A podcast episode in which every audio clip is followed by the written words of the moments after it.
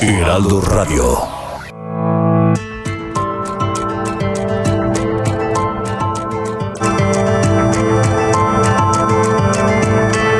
Heraldo Media Group presenta Me lo dijo Adela con Adela Micha.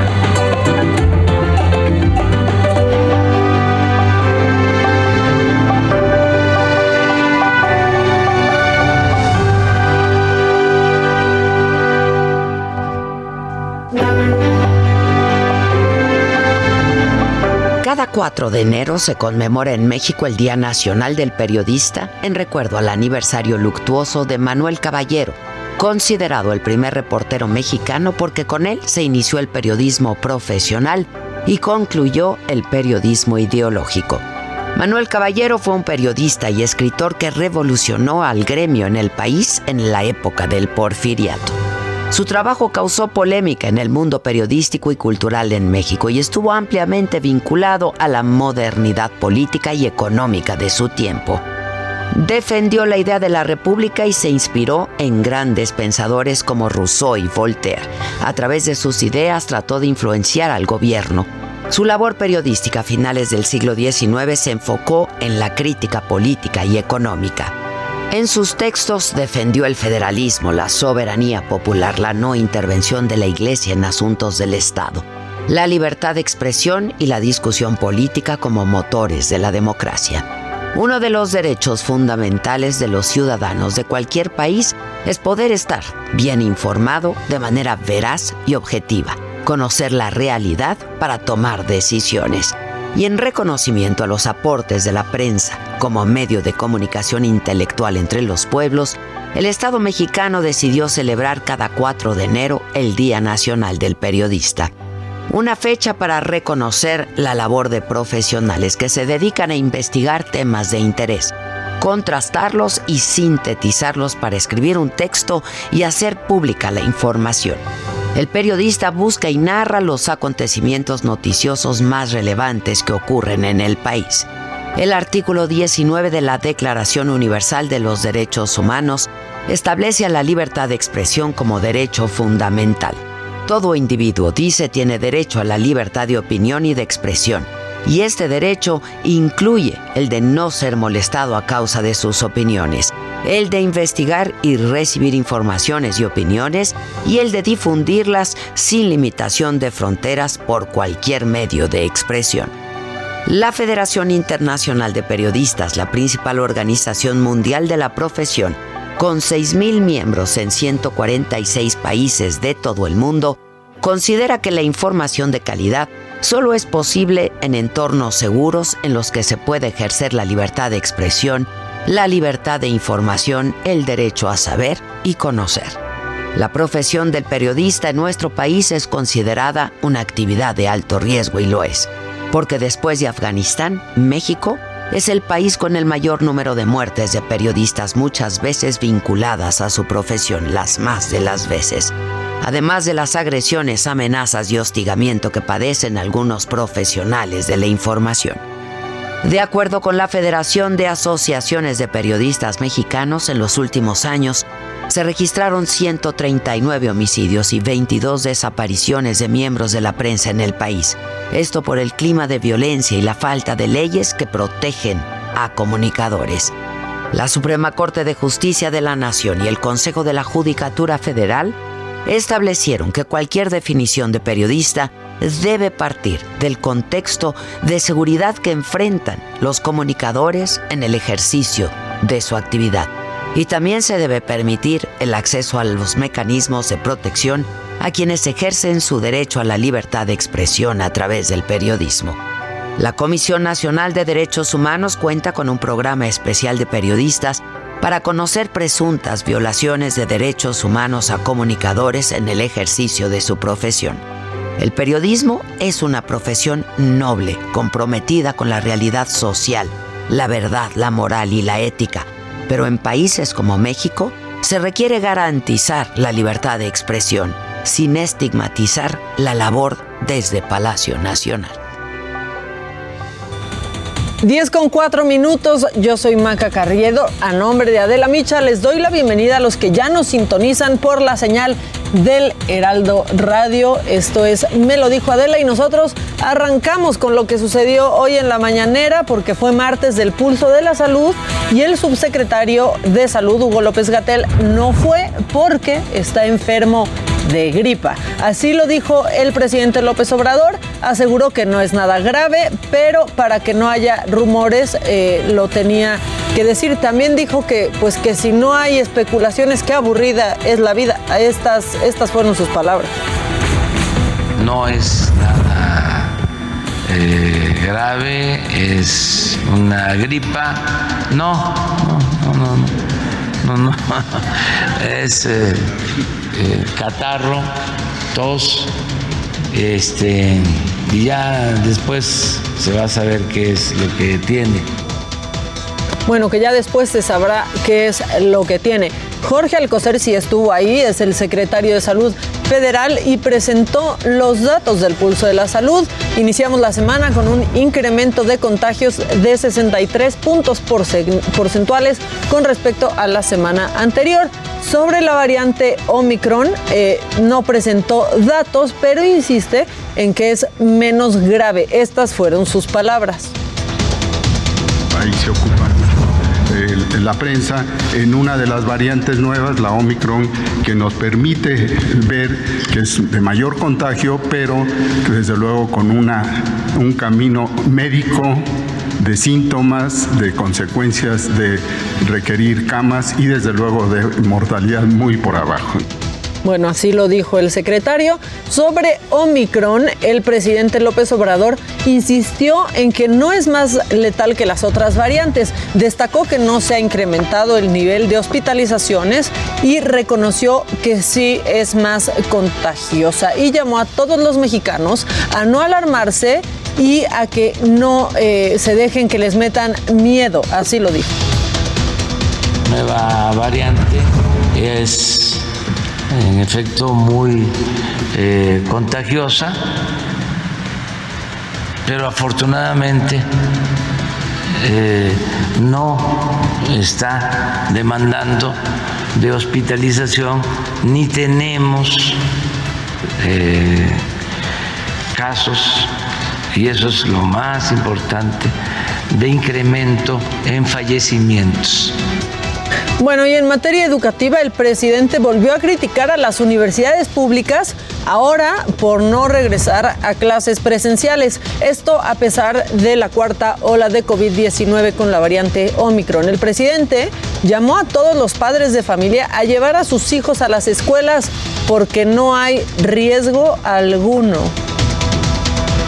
Nosotros eh, lo que estamos recomendando es que se regrese a clases, no hay problema mayor. Aquí vamos a estar informando. Eh, y los padres, los papás, las mamás, nos ayudan mucho.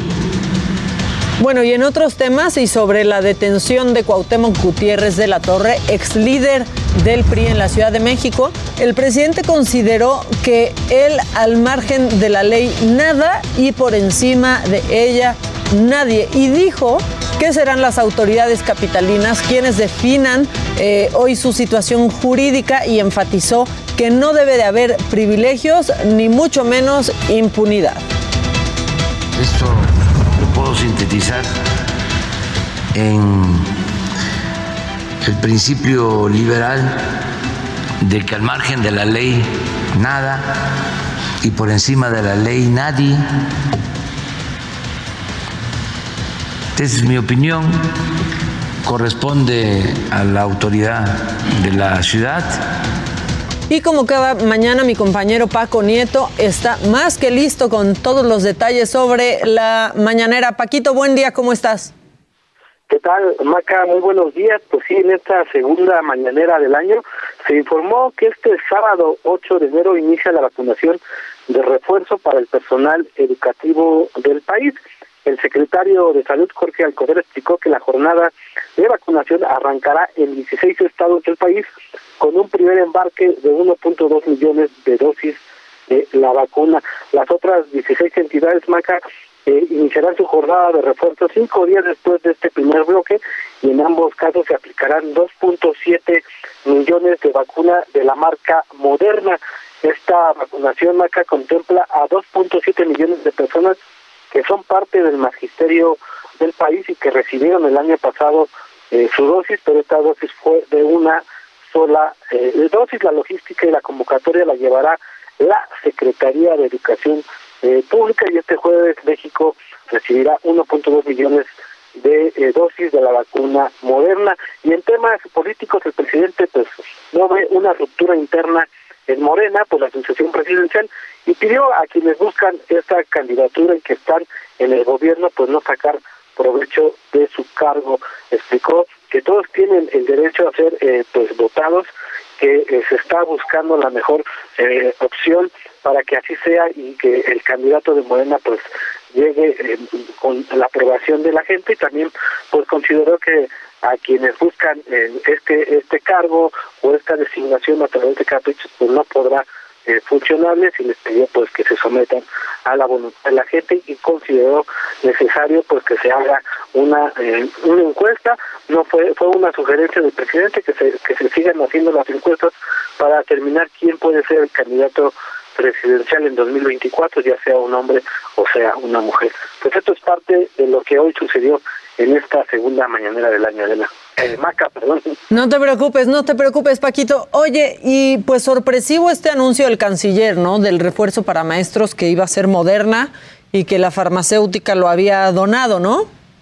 Es correcto, sí, de aquí también estuvo el canciller eh, Marcelo Ebrard, quien dio detalles de esta donación que se hace desde Estados Unidos, dice que es la primera donación que se hace por parte de una empresa farmacéutica, y sí, es la vacunación, es la, la vacuna moderna la que se aplicará, y también aquí en la mañana se dio a conocer pues que esta eh, vacuna cubana Abdalá podría utilizarse, todavía se analiza, como segundo refuerzo después del primer del primer semestre de 2022 entonces pues el presidente dijo que hay vacunas suficientes para que eh, se, den, se, den todos los refuerzos necesarios y bueno hay que esperar qué sucede y cómo se aplica esta vacuna cubana muchas gracias Paco nos escuchamos mañana este que habrá mañanera también, como casi todos los días. También dijo el presidente que ya empezará, pero a mediados de enero, sus giras, ¿no?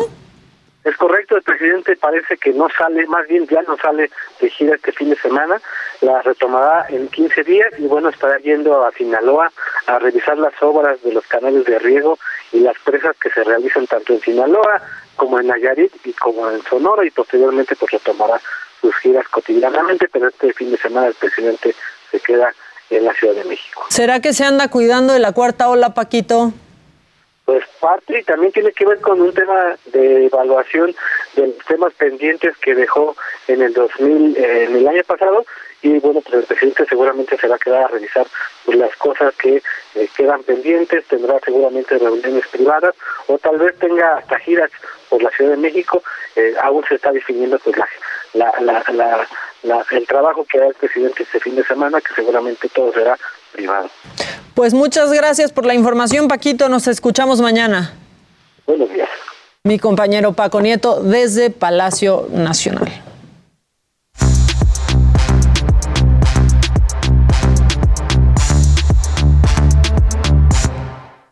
Preséntense que ya estamos en radio, compañeros. Buenos días, radio. radio. Buenos días, radio. Ahí está Luis G.I.G., que el Jimmy, que el, que el Dani, que andan levantando bajas pasiones, que si Daniel no saluda, que si Jimmy saluda más en redes y entonces ya se lo están ganando. Y que a ti, como Edelmira dice, tienen tantas cosas que, que te podrían enseñar. Así está la gente, ¿eh? Hay gente. Saludos así están, a todos. así están, andan empezando los filosos. sí. Filosos el A todos los 2022. queremos mucho.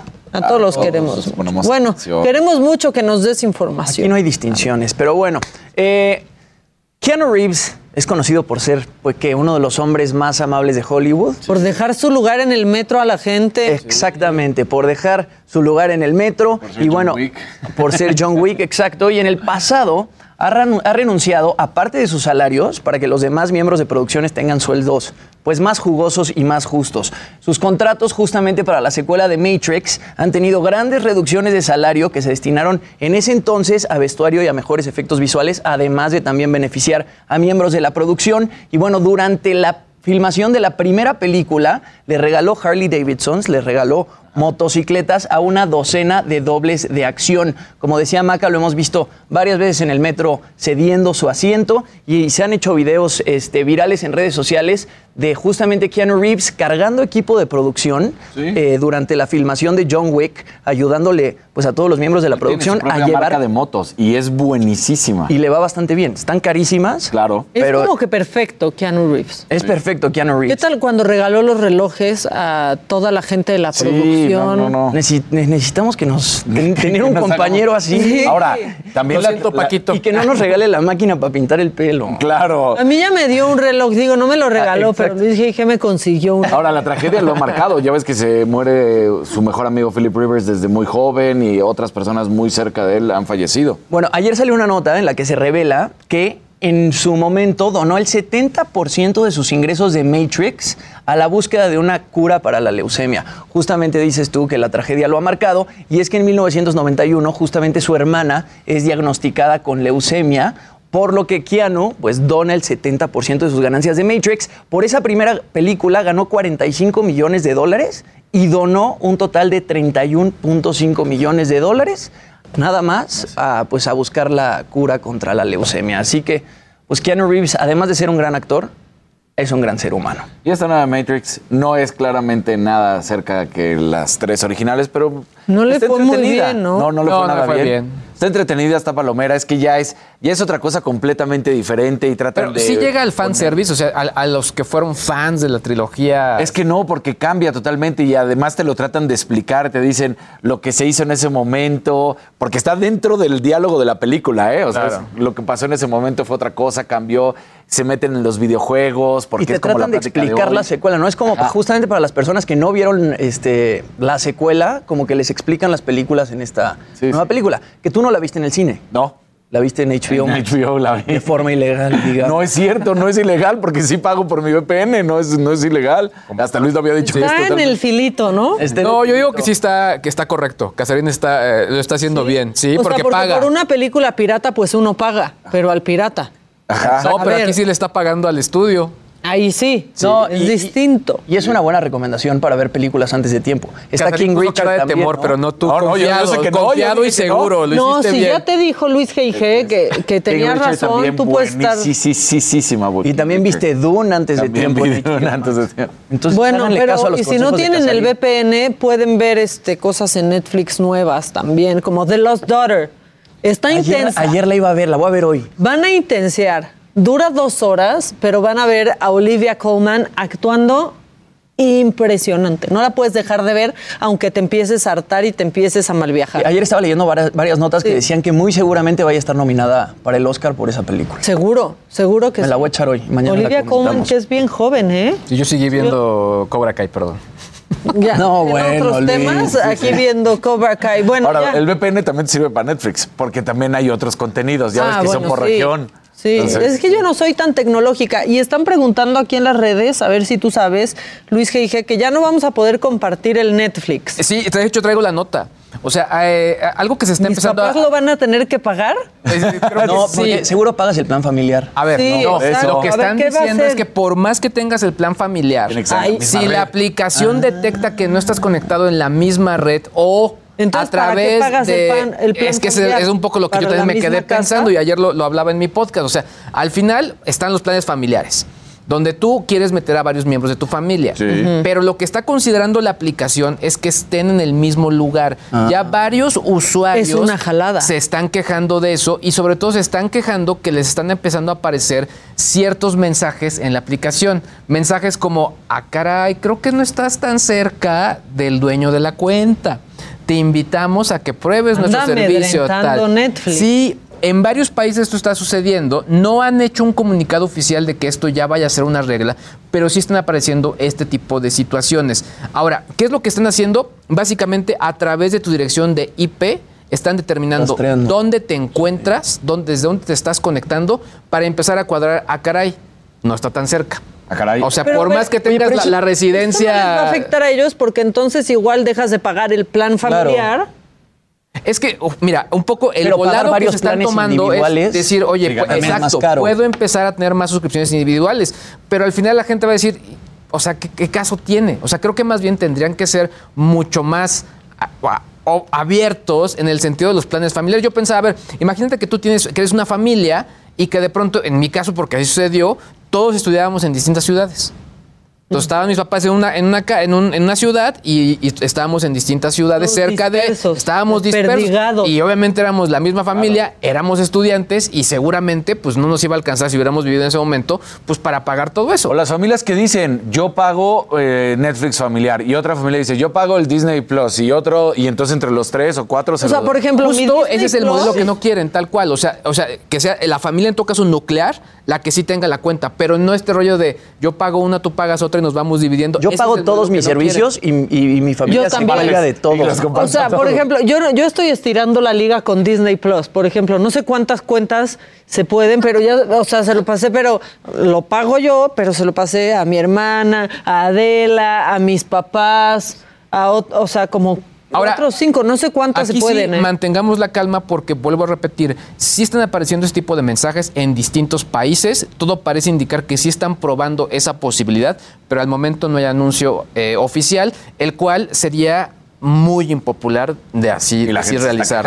sí, obviamente. Están diciendo aquí, y si viajamos y lo usamos, ¿cómo eh, sabrán que sí soy yo? Yo, por ejemplo, en su momento hacía lo que decía, eh, dice Casarín, o sea, yo tenía mi cuenta y en su momento yo sí iba a Estados Unidos y me metía a mi cuenta y sí me aparecía todo el contenido de, Estados Unidos y así podía ver otras cosas. Pero con VPN, pues un poco estás truqueando tu, posición. Pero incluso hasta por ciberseguridad te recomiendan usar VPN para que no, eh, los criminales no. determinen dónde te encuentres. Ya. No, pues está muy complicado. Está complicado, está complicado. el chiste es eh, pagar un VPN, ¿no? Sí, Porque los así, claro, casi nunca funcionan. Depende, pero no sé, ¿tú cuánto estás pagando? ¿Qué? Yo pago el, año, el año, el año del VPN, lo pago en 800 pesos. Sí, yo tal cual es ah, el, año, el, el año, al año, está bien. Pero, por ejemplo, yo el que de pronto recomiendo para ciertas cosas es uno que se llama Tunnel Bear, que incluso te regalan megas, etcétera, etcétera, que tú puedes ir utilizando si vas compartiendo o ya eh, te vas suscribiendo a sus planes. A ver, ¿y cómo se hace eso? Porque yo, no tengo ni idea. O sea, sí compras el VPN, pero ¿qué haces? O hay algunos, Netflix lo usas en tu tele. Hay algunos muy técnicos y que, y que se van haciendo y se van instalando, en, en, tus, equipos. en tus equipos o incluso en el router de tu casa. Uh Bear es el más sencillo y quizá con el que pueden ensayar. ¿Y por qué es muy sencillo? Porque hace todo básicamente se encarga de instalarlo en tu teléfono y tú dices, oye, quiero eh, decir que estoy en España. Entonces aparece un osito que sale de México se mete a, eh, hace un hoyo y se va a España y aparece y se va a España. Exactamente cambia el idioma. pero entonces tienes que mandar la señal de Netflix de tu celular no, a la tele? solito lo carga. No bueno es que todo o sea si ves en si lo ves en tu tele. Si lo hicieras de tu teléfono sí estarías mandando eh, a través de Chromecast o a través de Apple, eh, a cualquier tipo de aplicación de manera inalámbrica pero lo mejor de todo es que lo pongas directo bueno, cientos equipos, pero lo mejor de todo es lo que decía Luis, que lo pones en tu router. Entonces ya entra tu router y ya cualquier cosa que se ¿Cómo conecte. se pone en el router? Y eso es un poquito más técnico, eh, pero tampoco no, complicado. Depende, depende mucho del servicio, pero lo que haces es que te metes a la página web, vas, eh, pones ciertos parámetros que le dice justo al router estoy en otro, en otro país. Invítalo pero digamos, a tu casa, no es que sea imposible. Sí, ya ahora sí, ya lo voy a tener que invitar a comer. o sea, porque la doctora, pues sí, es mi amiga, pero no había invitado. tu amiga. Es mi amiga personal, porque no había invitado yo al GIG. Porque sí, es que lo dicen muy fácil. Sí, no, y, tal eso cual. Sí es, eso sí es mala onda de Luis, porque sí, siempre cuando platica algo, lo dice como si fuera tan sencillo. Pero no lo, pero no lo dije en mal plan. O sea, no lo dije en mal plan, sino es cuando ya dominas algo lo, lo no, tan sencillo. No. Están yendo en contra del bonito. No, no, no. O sea, y, no, contra el bonito, ¿eh? Justo va contra mi, mi, filosofía. No, sí, entiendo. Suena, puede sonar muy sencillo, pero la parte interesante. Hay, si tú vas a contratar un VPN, siempre de ese producto busca tutorial inglés o español. ¿Por qué? Porque te van a dar el o paso póngale un tweet a Luis G.I.G. arroba Luis G.I.G. Suscríbanse a su canal y ahí les va diciendo. a su canal. Nosotros vamos un corte después de que nos clavamos en esto. Este, les prometemos que regresando tendremos más cosas y vamos a ver la entrevista que Adela le hizo a las perdidas, que no andan nada perdidas. Ya volvemos. Esto es Me lo dijo Adela. Regresamos.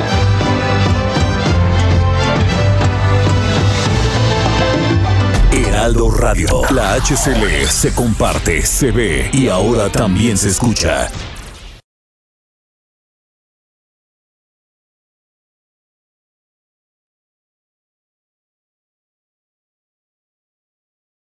Heraldo Radio 98.5 FM, una estación de Heraldo Media Group, transmitiendo desde Avenida Insurgente Sur 1271, Torre Carrachi, con 100.000 watts de potencia radiada. Regresamos con más de Me lo dijo Adela por Heraldo Radio. Llegó el bajadón de precios Soriana. Detergentes ACE de 5 kilos o Ariel de 4.5 kilos los bajamos a 115 pesos. Y todo el alimento seco para perro, marca campeón Beneful Mainstay, lleva el segundo al 50% de descuento. Soriana, la de todos los mexicanos. A enero 6, aplican restricciones. Válido en Hiper y Super.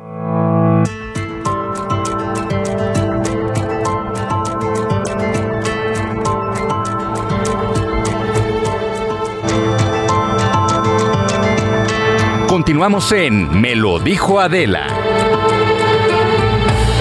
Estamos de regreso en Me lo dijo Adela, son las 10.30 en punto. Nosotros estamos completamente en vivo, pero es momento de que recordemos esta entrevista que la neta estuvo muy divertida cuando las famosas perdidas, que no andan nada perdidas, fueron con Adela a la saga.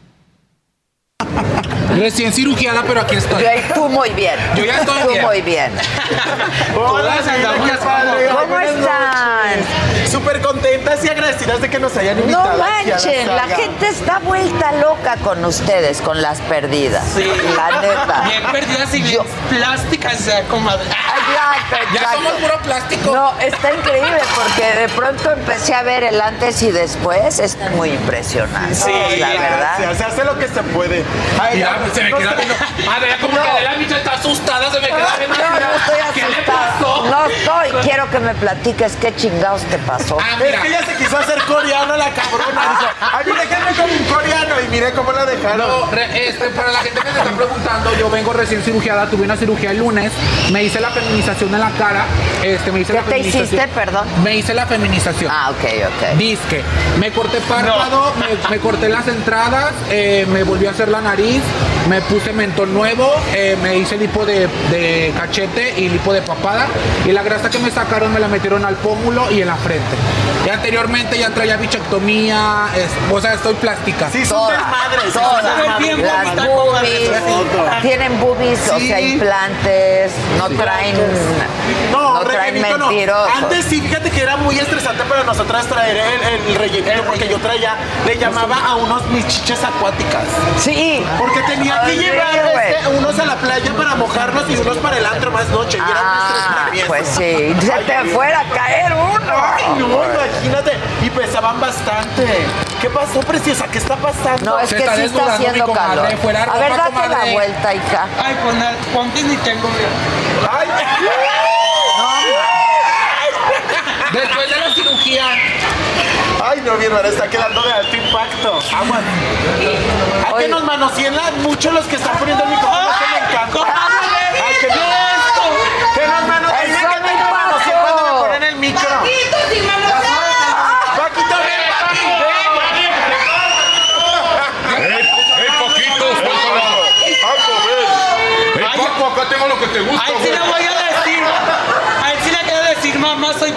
¡Vámonos! Uy, ¿y ya viste al Kevin? Ya. Kimberly, ¿por qué te dice que? A ver, el Kevin, ponte. A ver, Kevin, Ponte, ¿de cuánto calza? Pregunta. Oh,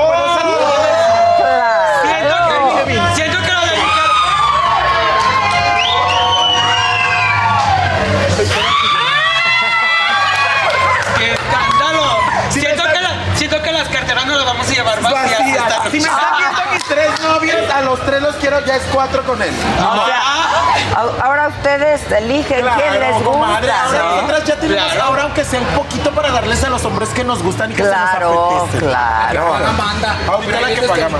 Una paga y la mandan. Exacto. No, nada de eso. Yo nada de eso. Nada de eso. Oye, yo sí te agradezco mucho que hayas venido, la verdad. Muchas gracias. Porque hace una semana te operaste. ¿Y te dio permiso el doctor? El lunes. Eh, de hecho, no le comenté. No, mana, no. Pero sí ha salido, ha salido eh, la. Ah, sí, este, ah, pues, sí ha salido. Sí, todo con precaución. Todo con precaución, este, pero no te doy la. Porque yo, de hecho, le había dicho a Wendy que si no podíamos hacer como una videollamada. Y la muchacha me dijo, no, dile que se la va a pasar súper padrísimo. Pero pues como ya puedo hablar, me habían dicho, si no puede hablar, pues con un iPad, ¿no? Que, escribiendo. que escriba. ahí, Yo así era. Aquí lo resolvemos todo de alguna Ahorita manera. veníamos a prisa, veníamos como Los Ángeles de Charlie. ¿De dónde vienen? De León, Guanajuato. Ya. Somos originarias de ahí. Ya. Que toda la gente piensa que somos de Guanajuato capital No, o de, León. somos de León. Y ya viene la feria de León. Ay, bien padre. Ahí podemos comprar que si las botas. Que ¿no? si los hombres. Que si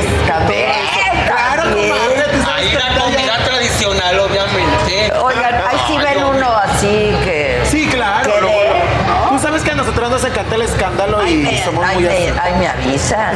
Oigan, yo comentaba con el público que como de un evento desafortunado, porque fue desafortunado, supongo que tenían miedo, ¿no? Este, se han convertido en estrellas en el internet y en muchas otras plataformas, la verdad, ¿no? Pues sí, nos cambió mucho la vida, pero. Y la cara y el cuerpo. Fíjate, No, pues, fíjate que a pesar, a pesar Adela, de, de, fue a pesar de un video que Wendy y yo subimos Yo en, el, lo vi, en güey. el 2017. Yo lo vi y dije, están perdidas.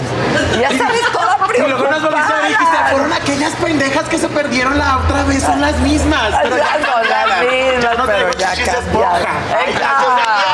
exacto. Fue eh, gracias a un video, como te comentaba, que se subió en el 2017 y gracias a ese video, pues nos fuimos hacia arriba. Ese mismo año nos dominaron en... Hacia arriba, Hacia arriba, hacia a colar unos hacia arriba. Y luego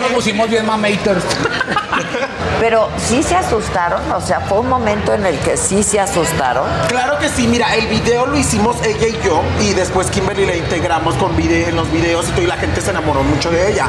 Pero el video lo hicimos ella y yo, Paola y yo, porque... Solo estaban ustedes dos, perdidas, ajá. ok. Los hombres nos dejaron porque nos fuimos con ellos, ya sabes, hermana. No De te quiero contar lo demás ¿por porque qué te puedes asustar. de calientes ustedes y ellos y, ellos y todo. Pero a ver, ¿por qué las dejaron ahí perdidas? No sabemos, yo creo Pues porque según esto se fueron a comprar las chelas. cerveza, según. Es que No, llevamos la hielera ¿qué les llena. dijeron? ¿Vamos a ir o Sí, qué nos les dijeron, dijeron? "Es- espéranos poquito. Ay, me voy a acomodar como en mi casa. Y te quitan las Estás en tu casa, mi querida Wendy, estás en tu No, casa. pues nos dijeron, vamos por unas cervezas, ahorita llegamos y todo, pero duraron como una hora. Entonces para Ah, las nosotros fue- dejaron ahí. Ajá. Se fueron que disque por unas cervezas Ah, claro. y nadie regresaba. No, y para entrar a ese cerro era una entrada y una salida. O sea, estaba Era la muy, misma, era estaba la muy misma. turbio ahí. Sí, estaba sí. muy feo. Era la misma, entonces esos señor, nos- unos señores nos guiaron, ¿no? Como para caminar un, un ratito, entonces cuando en el camino que íbamos a salir ya de- del lugar, llegaron a otra vez los chicos. Ah, ok. Y nos regresamos todavía con ellos en la noche. Pero de todos modos, mira, ni nos echaron, Pero- ni nos embarazaron, ni nada. Pero se portaron como... A dejar. Una vez a la vida, una trans o una mujer o lo que tú quieras, alguna vez en la vida debes de pagar algo que te gusta. Pues sí. La conozco muchas que no. Bueno, la, bueno, no. Las ¿Será que yo llegué a ese extremo? ¿Será que yo algún día llegué a ese límite? A lo mejor, comadre, todo puede ser posible. No hay que recordar cosas malas. Oye, ¿qué es esto? Con mucha curiosidad. A ver, velo. Ay, ya le irán, buen día, va de borracha. Ay, no, no, puedo tomar ahorita. ¿Qué? ¿No puedes? Sí, claro. Ah. No, sí, pero así digo para hacerme la A mí sí se me antoja como un tequilista, pero no puedo. Que Es mezcal, ¿no? Yo creo que es un como licor de alguna fruta, ¿no? Sí, se ve. Ahí tenemos mezcal y ahí tenemos tequila. Nos echamos un mezcal. Eso. Yo jugo de naranja, por favor. Ay, No puedo tomar, güey. No puedo.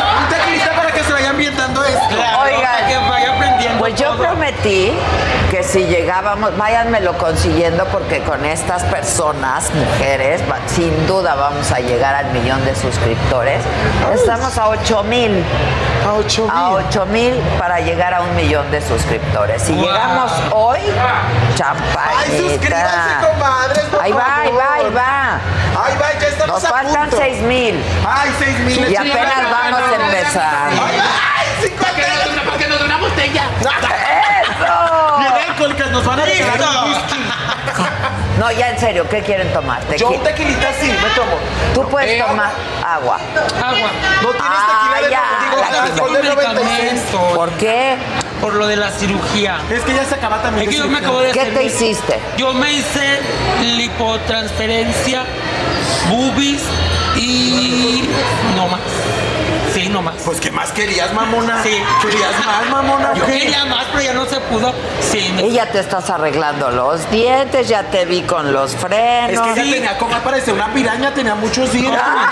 Ah, sí. Yo- mis dientes parecían como cuando atropellan al perro. Sí, no, de verdad. Y Yo tenía mi nariz tan, tan agachada como el otro miércoles. No puede, no puede, dice que no puede. Yo sí, yo sí.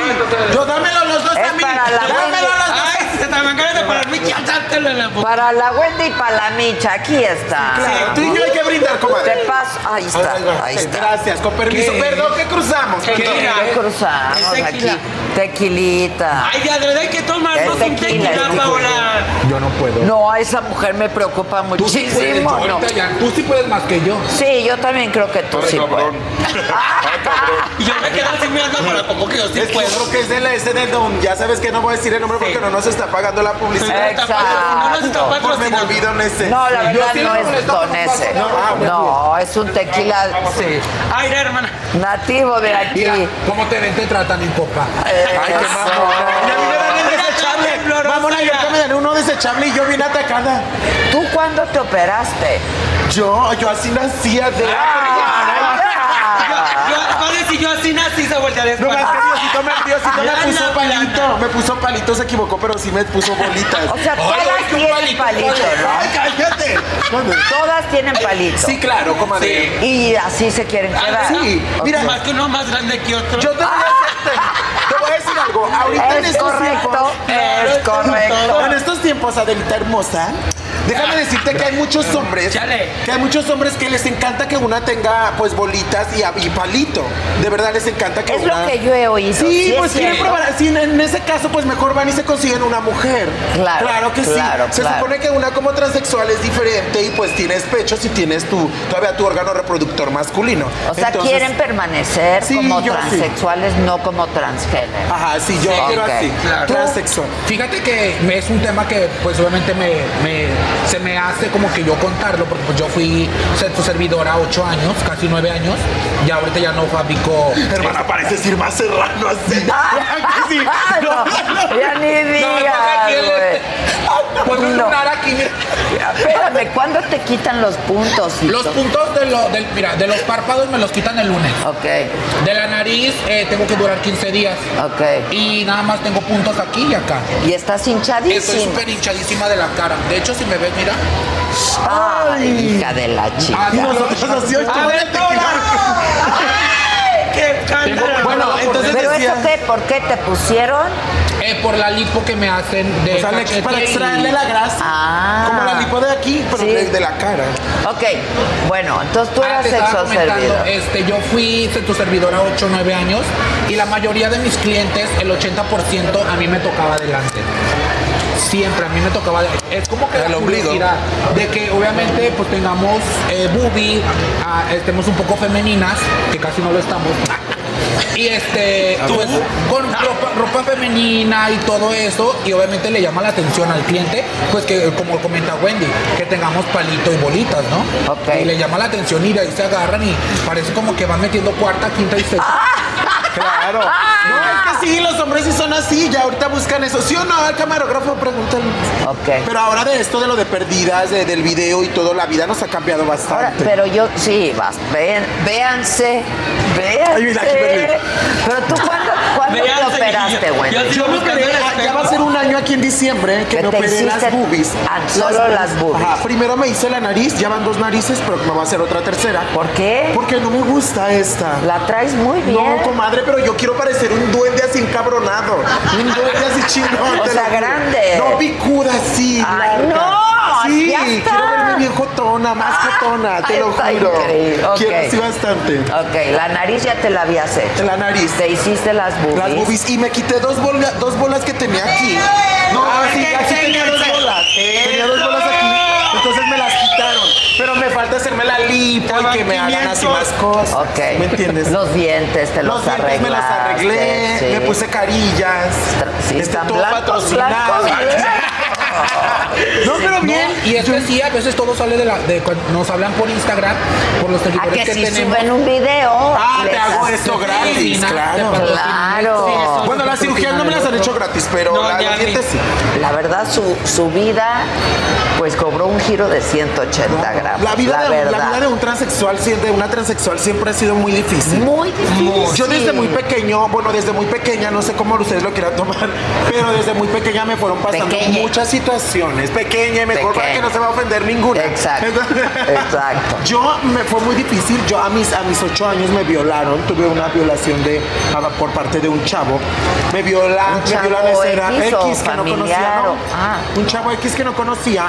Entonces, pues Ay, pasé no, pasar ¿en todo eso. escuela o cómo? En la casa de una tía fui a dormir con mis primos y el chico me había como atrás una, un fraccionamiento que estaban haciendo como en obra negra, entonces el chico me llevó ahí.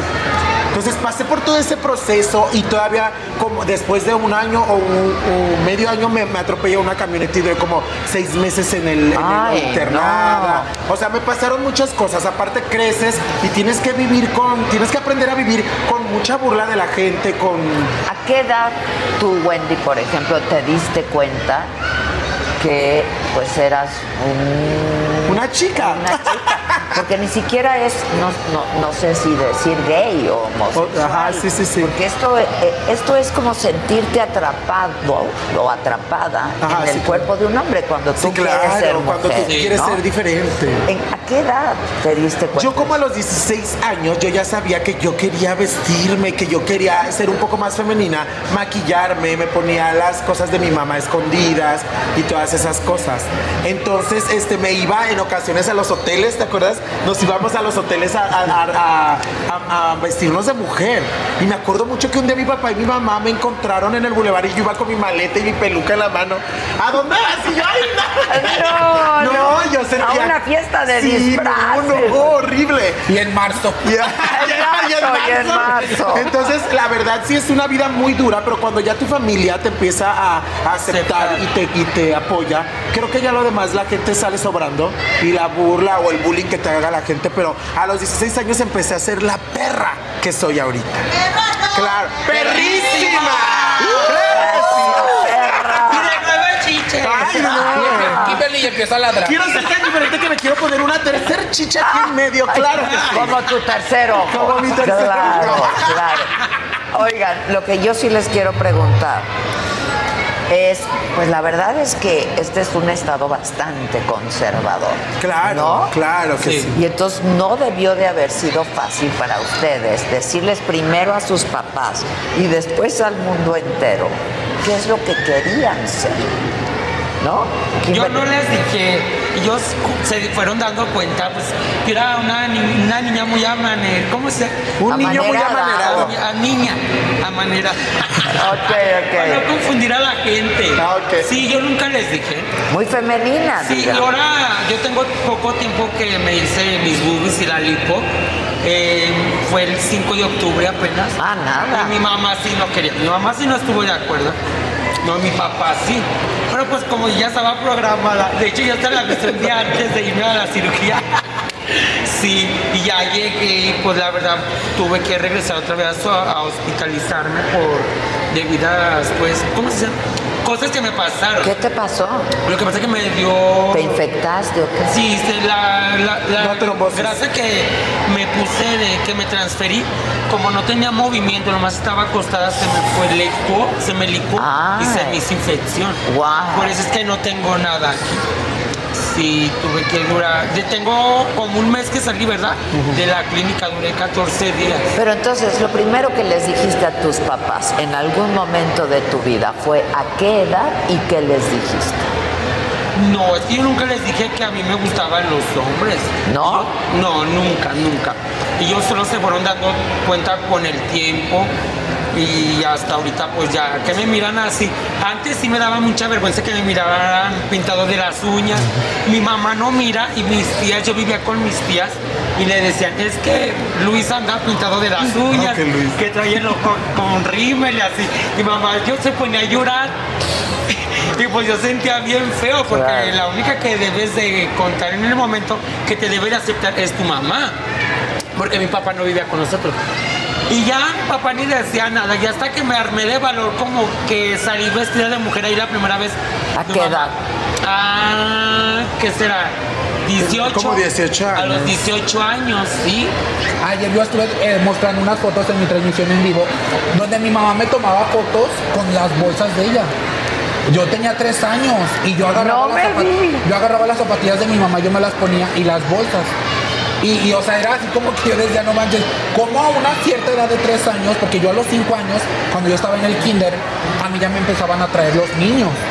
Pero yo nunca le dije a mi mamá porque pues yo miraba niño con niña y miraba a mi papá y a mi mamá en ese entonces. Claro, claro. Ahorita tú vas por el centro y, ves, de todo. Ves a los niños eh, de 18, 22 años agarrados de la, de la mano. un beso porque ahorita ya es muy liberal. ¿eh? Ahora, esta vida de ustedes tiene sus peligros, ¿no? Claro. O sea, yo no, no lo sé de cierto, pero supongo que lo de las perdidas fue lo menos peor que les pudo haber pasado, ¿no? A mí me daba bastante vergüenza que ella fuese a subir el video, que lo fuera a subir.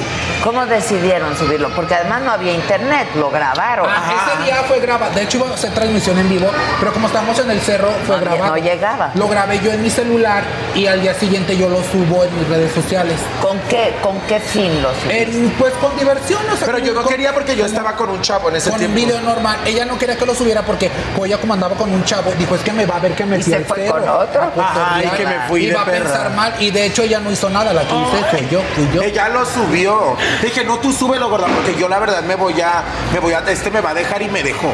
Eh, no. Sí, me dejó. A pesar de que ni los... De todos modos me dejó. Pero no por eso. No, se enojó, se enojó y ya no me habló. Ah. Por o eso, sea, pero sí, yo creo que eso. ahora de querer, pero yo ya no quiero. Claro. Que vengan los que quieran. Eso, perra. Eso. ¿A ti te gusta que te hablen de él? Fuerte que me peguen. Si no me pegan, no me quieren adelante. Así soy yo. Mira, mira, Por favor. bastante cómo la dejaron. Mujeres, no, mujeres no escuchen esos Pero ¿sabes qué? consejos. Ahora, ¿ustedes por qué se dedicaron al sexo servicio? Mira, la verdad, este, yo siento que sinceramente hay muchas chicas que dicen, ay, ¿por qué todas las transexuales o las, tra- o las transgéneros se dedican a, a esto de la sexo? No, yo conozco mucha gente que Ah, es sí. profesional. Ah, claro que sí, pero es muy difícil, por ejemplo, esa gente que está estudiada, vemos muchas que no hemos estudiado y que no nos da trabajo en un lugar, en una fábrica o en un, o si me entiendes, Las o en una empresas. oficina, a veces muchas empresas, yo creo que ahorita ya es muy diferente, pero en aquellos tiempos yo creo que era más difícil conseguir y que es a lo que mejor uno Que va, pues, llegaban como vestidos. Ah, llegabas vestidas, es que no te puedo dar por, por cómo te Yo ves. sí pasé por eso. Sí, ¿ves? Yo siempre he trabajado en empresas de calzado, siempre, siempre. Y una vez pues me salí de la empresa donde estaba porque me pagaban ya muy poco y yo era de conseguir en las empresas de, de León. Y una, me dijeron que no me daban el trabajo por mi sexo indistinto. y se está bien feo. Ay, déjame Ay, que me hago mujer o hombre. o cómo Oigan? ¿y, y se- em, a qué edad empezaron a tomar hormonas, por ejemplo? Fíjate que yo nunca me he hormonizado, Adela. Nunca. Nunca me he hormonizado yo en la vida. Ok. Fíjate que las hormon- la primera vez que me hormonicé fue nada más cuando me operé del- de, las boobies. Una amiga me inyectó, no lo hagan, ¿eh? Me inyectó directamente al pezón dos hormonas para que me abriera la flor, porque pues yo tenía pezón de niño. Claro. Y me, pues obviamente el pezón se me hizo un poquito más grande y, y la flor se me, hizo, se me extendió, o sea, se me hizo más grande. Pero era un dolor que te rozaba la blusa del, de- que traías y era un dolor como si me agarraran y me hicieran así. O sea, horrible, así me duró una semana el dolor. Yo una vez me hormonicé, ¿te acuerdas cuando me fui a México? Me hormonicé como una semana. Entonces me inyecté y me dolían los pezones tan culero. También en los pezones. No, así, pero es que te duelen porque te van creciendo. Por la hormona. Pero esa fue la única semana que me hormonicé y jamás en mi vida me hormonicé. No volviste a pasar por un proceso de No, y ni quiero. No, yo prefiero parecer un leñador. tiempo. De hecho, todavía cuando me fue lo de mi cirugía, iba con hormona y con el doctor. ¿Desde qué edad empezaste a...? No, yo tenía poco, como cinco meses de verme hormonizado. Ah, porque nada yo sí quería más. mi boobie grande. Sí, yo sí quería mi... De hecho, mi implante es más grande que el de ellas. ¡Hola, saludos a toda la gente! Gracias, gracias.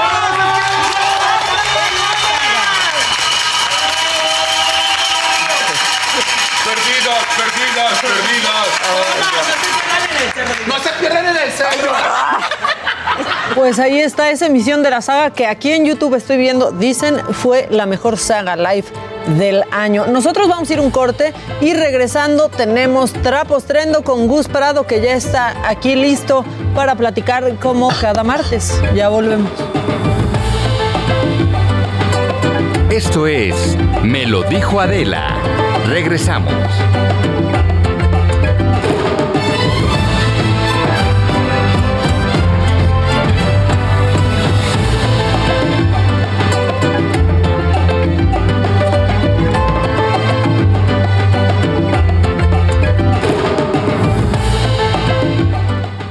Heraldo Radio 98.5 FM, una estación de Heraldo Media Group, transmitiendo desde Avenida Insurgente Sur 1271, Torre Carrachi, con 100.000 watts de potencia radiada. Heraldo Radio, la HCL se comparte, se ve y ahora también se escucha. Esto es Me lo dijo Adela, con Adela Micha. Ya estamos de regreso. En Soriana, en estas fiestas, carne molida de res o Planning for your next trip?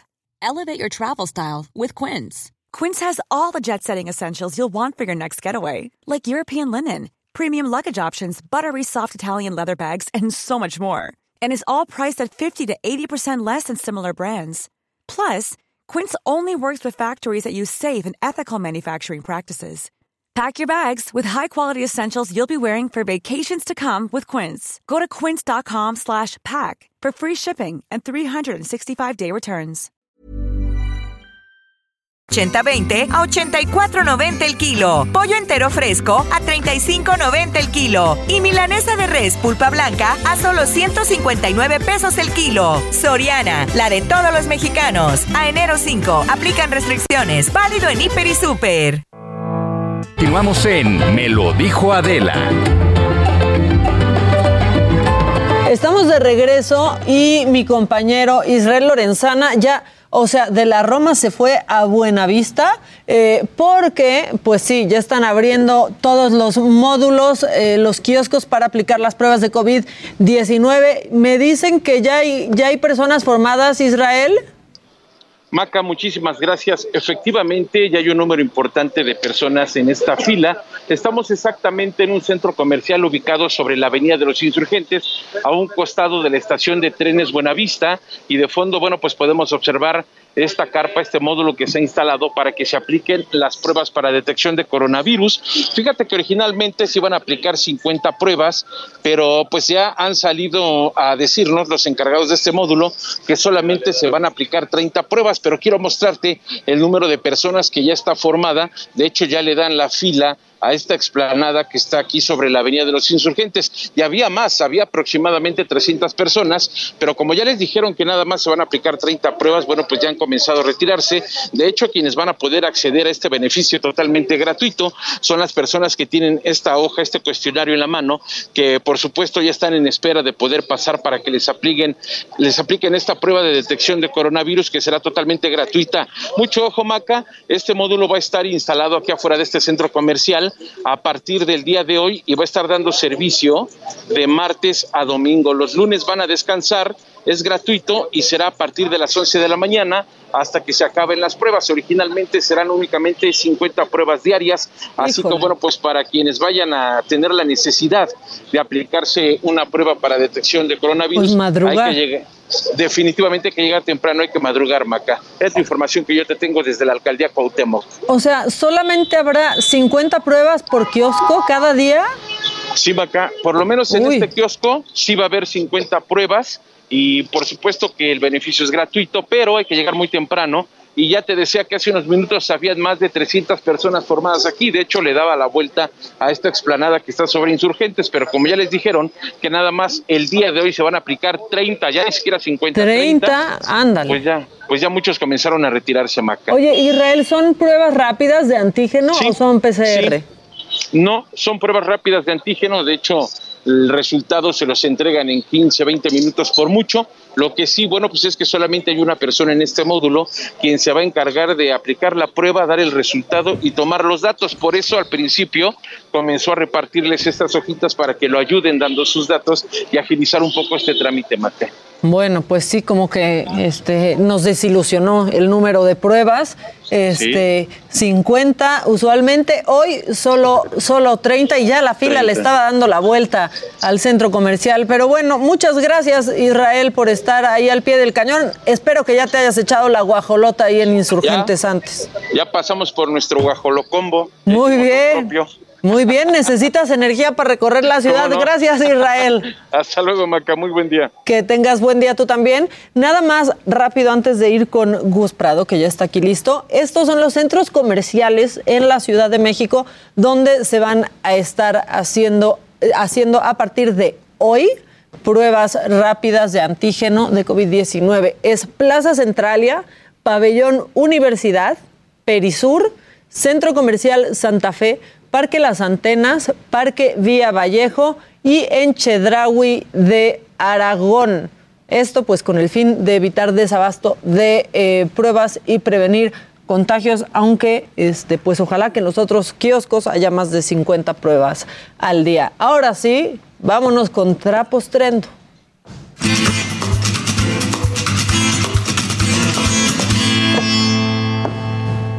El Gus Hola, ¿cómo están? Felices de que no has dejado de venir en pues, Al parecer yo siempre estoy atado a la ciudad. Entonces, eso...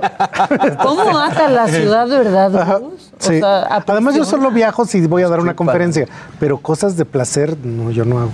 No, nunca. ¿Qué es eso? No, no, ¿Qué es ese Pokémon? No, no, no, ¿Qué es ese Pokémon? ¿Por qué? ¿Por no me gustan esas cosas, me parece muy liberal. el placer. No, yo vivo para trabajar. Entonces, una pregunta que yo les haría es, ¿qué hacían en 2008?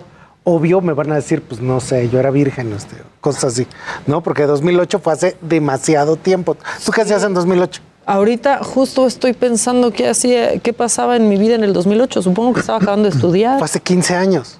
Pues sí, supongo que acabando de estudiar y sufrir a lo idiota con cosas que ya en realidad no importan, no importaban desde el principio. Bueno, entonces resulta que hay una lista de qué es lo que estaba buscando México en el Internet en el año 2008, que ahí fue cuando empezó para México. Y lo que la gente estaba buscando es cómo instalar High Five. ¿What? ¿Qué es eso? Ya unos ni saben qué es. High Five fue una forma primitiva del Facebook. Dice aquí cómo instalar Hotmail. Dice cómo instalar You que You probablemente también nadie se acuerde, pero también era otra red, una que tenía como una, sí, ¿no? Sí, ahora ahí denotaba en ese momento pues nuestra nuestro incipiente conocimiento de la red, porque eso no se instalaba. Lo, lo corrías en el navegador, ah, básicamente. sí, nada más. Oye, tu cuenta. de High Five pasaba una cosa que a mí hasta hoy me sigue dando risa. No sé si alguien en esta mesa se acuerde, pero en la versión en español decía, o sea, como que ponías las cosas que te gustaban y así, y había un espacio donde decía cita favorita, que en inglés era favorite quote. Ajá. Y en cita favorita unos ponían cosas de que eh, bajo la luz de las vel de la luna con velas, o sea, la gente no entendía qué era la cita favorita. ¿sí viste no, no, y además en High Five se convirtió en una competencia de tener amigos y que, gente que no conocías. Había gente que tenía 30 mil eh, amigos, pero que no los conocían. O sea, ni siquiera había este, este tema de la interacción, ¿no? Todavía el alcance no era una medición que le importara a las hacer un prendedero de ver quién conocías. Exacto. Pues bueno, esto viene a cuento porque resulta que Google cada año saca algo que se llama Year in Search, o sea, el año en la búsqueda, Y esto empezó en el año 2001, pero para México empezó desde el año 2008. Antes de eso no hay datos. Y entonces cada año lo que están poniendo ahí es cuánta, eh, qué es lo que la cantidad de gente que está buscando cosas está intentando encontrar en Internet. De hecho, lanzan ese video cada año, que es un video así como súper emocional. Tú lo ves y lloras porque este año fue así de cómo sanar, dice la señora, así de yo ya quiero salir de mi casa, llevo dos años en cuarentena, por favor alguien ayúdenme, todas las víctimas del COVID. Entonces se vuelve algo como súper emocionante y siempre es muy bien recibido porque está muy bien hecho. O sea, así como que capturan muy bien la emoción del mundo. Ahora, algo que es bien curioso es que Google pues es la compañía madre de YouTube y de hecho YouTube también de durante muchísimo tiempo estuvieron haciendo algo que se llamaba el YouTube Rewind. Y este YouTube Rewind es que cada año sacaban un recuento de todo lo que pasaba en la cultura pop, de todo lo que pasaba con los pues los grandes este, influencers de YouTube y de hecho, esto fue básicamente desde el 2010, pero ya para el 2018, cuando YouTube lo saca, se vuelve el video que tiene más dislikes en la historia de YouTube. 2019 lo vuelven a hacer y otra vez una cantidad de dislikes bárbara. Y 2020 dice YouTube, disculpe usted, no lo volvemos a hacer. Está lo del COVID, es muy buen pretexto, yo ya no lo hago.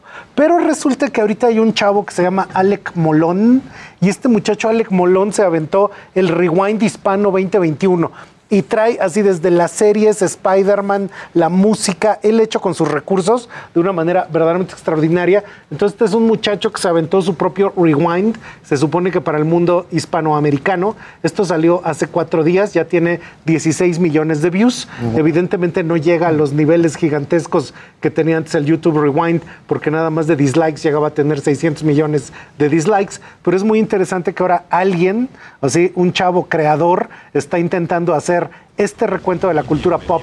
Entonces, con todo tipo de referentes y precisamente pensando en la cultura youtubera, que en gran medida el propio YouTube dejó de entender, lo cual es como muy doloroso, siendo que YouTube era como la compañía juvenil por excelencia, deja de entender cómo hablar ese lenguaje juvenil y más o menos le pasa lo mismo que MTV, que MTV pues, se vuelve ya una cosa que solo lo ves en los restaurantes de los aeropuertos, porque de otra manera nadie quiere poner MTV en su casa. Oiga, prof, también yo quiero, yo quiero participar. Prof, es que, ¿qué tal nos da clase? Exacto, nos da cátedra. Yo tengo amigas que han tomado clase con Gustavo y me dicen, es lo mejor que me ha pasado en la... Gracias. Oye, pero también sabes algo que pasó y que estuvo bien interesante, es que con los formatos verticales, obviamente TikTok, eh, Quai, eh, eh, Instagram con los Reels, también empezó como esta moda de los videos de recap, ¿no?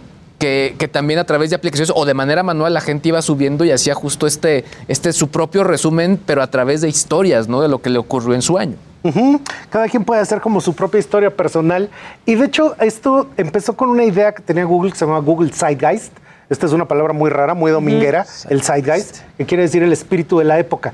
Y pues básicamente esto quiere decir que, por supuesto, todos tenemos por ahí un familiar que se quedó atrapado en los clásicos y que hay un año del que ya no pasa. Entonces, se sigue vistiendo de terlenca, el día de tu cumpleaños te trae un CD y es así de, ¿y yo en qué me lo toco si yo ya no tengo CDs en mi casa? Su gusto musical paró en cierta década, etcétera, y es que se quedó entendiendo ese Zeitgeist. Entonces, Google Zeitgeist era el recuento de cada año, ahora simplemente está a partir de Google Trends de Year in Search. Y esto que ya mismo se ha comentado aquí, que por ejemplo están viendo que en México los personajes que más buscó la gente fueron Carmen Salinas, Inés Gómez Montt, Alec Baldwin, pero todavía en el noveno lugar está Lin May. Entonces, esto es bien interesante porque habla mucho de en qué tenemos de repente la mente en México. Y es muy diferente lo que sucede en México que lo que sucede en Estados Unidos. De hecho, por ejemplo, en México está en, segundo lugar de búsquedas, que es postración, que ya ven que decía uno. ¿Qué, ya me la postración. ¿Cómo no saben qué es la Estaba uno postrado, es que querías aplicarlo bien. Que, por cierto, el único lugar donde encuentras a Inés Gómez Montes en Google, ¿no? Ahorita. sí, y algo bien interesante es que en Estados Unidos es completamente diferente lo que de repente está en las búsquedas. Entonces, de hecho, desde el sistema de memes que allá es completamente diferente, porque por ejemplo están los memes de Bernie Sanders y sus guantes, que aquí no entendemos claramente, pero también el, todo el tipo de lenguaje de repente es muy distinto porque están hablando de temas tecnológicos, de temas que tienen que ver desde el, este, los NFTs, etcétera, con el Dogecoin y otras cosas que realmente no nos llegan a nosotros a la mente. Y esto también viene a colación porque yo de repente me asusto mucho porque veo, mm, hay mucha gente que ve Wired Magazine y Fast Company, etcétera, y entonces viven aquí en México y creen que están en Silicon Valley y se les bota re duro la canica. Y entonces te empiezan a hablar que el Bitcoin, el NFT, el metaverso, el Ethereum, el Dogecoin, y pues aquí lo que está pasando es que ya no puede uno pagar el kilo de tortillas. Entonces es como muy diferente el nivel económico. Ajá, y el kilo de jitomate. Y en esto aquí, por ejemplo, leí una nota que estaban diciendo que ahorita bajó la venta de juguete físico porque todo el mundo quiere digital, lo cual no es cierto. Lo que pasa es que con la inflación y la falta de dinero, pues mejor te descargo ahí unas cosas, pícale, son gratis y yo ya, eso te trajeron los reyes. ¿no? O sea, yo ya con eso yo ya cumplí. Sí, claro. Yo ya no me meto más. A mí lo de Google se me hace bien interesante porque a diferencia de los trending topics en Twitter que, eh, digamos, tienen que ver con una conversación, en Google eh, esas búsquedas reflejan algo que la gente está interesada en, tener algo a cambio. Es decir, estás buscando dónde está Inés Gómez Mon o que es un NFT. también. O, cosas por el estilo, ¿no? Estás esperando una respuesta, entonces habla también como de algo que la gente está recibiendo a, partir de esas búsquedas, ¿no? Ha evolucionado mucho en los últimos 20 años. De hecho, hubo un momento en el que tú podías ver tu year in search. ¿Qué buscabas tú? Y entonces ahí, ahí como, salía cómo estoqueabas a quién sabe quién y cómo estabas viendo de manera recurrente tal página, etcétera. Entonces, eh, verdaderamente tú le puedes mentir a tu esposa, a tu mamá, a cualquiera le puedes mentir, pero a Google no, porque Google sabe de verdad cuando nadie te ve, como dice Alejandro Sanz, qué estás buscando.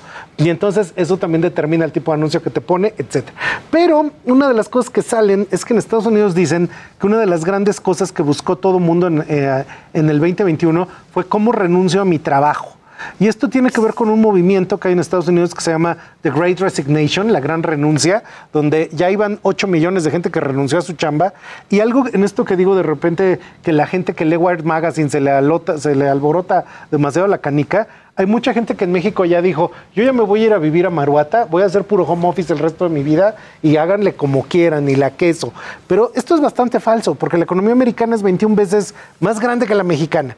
Y eso, por supuesto, lo que quiere decir es que si aquí en México por hacer un anuncio de quesos te pagaran un millón de pesos, que sí pasa, pues en Estados Unidos te pagarían 21 millones, o sea, un millón de dólares. Claro. Que sí pasa, porque es 21 veces más grande. Ahora, todos los que nos están oyendo y ustedes mismos imagínense que ganaran al mes 21 veces más de lo que ganan. Uf. pues sí, como no, ¿por qué no? Y en ese sentido, pues sí renuncias, claro. porque sí tienes ahorros, sí tienes dinero para poner tu startup, sí tienes una perspectiva completamente diferente.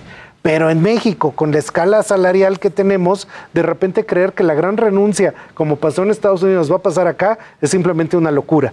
Porque de hecho no es la misma escala de trabajo, no es la misma escala de lo que tiene la gente de ahorros, de inversiones, etcétera. Es eso, y eso es algo que tomar en cuenta muy profundamente en todo este movimiento que de repente a veces en el 2021 empezó a ver el trabajo como la gran amenaza, cuando en realidad creo que es lo único que nos permite seguir manteniéndonos y seguir viviendo al día. Y que muchas veces esas renuncias son como para cuidar su salud mental, ¿no? Aquí en México no puedes renunciar para cuidar tu salud mental porque, es más, se va a agravar tu, o, tu ansiedad o tu depresión. Para tener, por ejemplo, un seguro de gastos médicos mayores. Porque si no, no lo podrías pagar. O sea, hay muchos. Pero eso que dices creo que es fundamental. O sea, sí, efectivamente, ese trabajo es de repente lo único que es el eje que te mantiene levemente cuerdo porque todavía puedes pagar las cuentas. Un cable a tierra. Y si, ah, un cable a tierra. Y si yo renunciara a mi trabajo, pues yo tendría que vivir debajo del viaducto y a los coches que van pasando les tendría yo que tocar en el vidrio y decirle, ¿le hablo de tendencias? ¿Quieres saber de unas tendencias de a peso? En la entrada del viaducto. No me quedaría de otra. Sí, en la cuchillita estaría yo hablando de tendencias. Entonces, eso creo que siempre hay que tenerlo en perspectiva, porque muchas veces cuando vemos qué pasa allá, creemos que eso va a pasar aquí.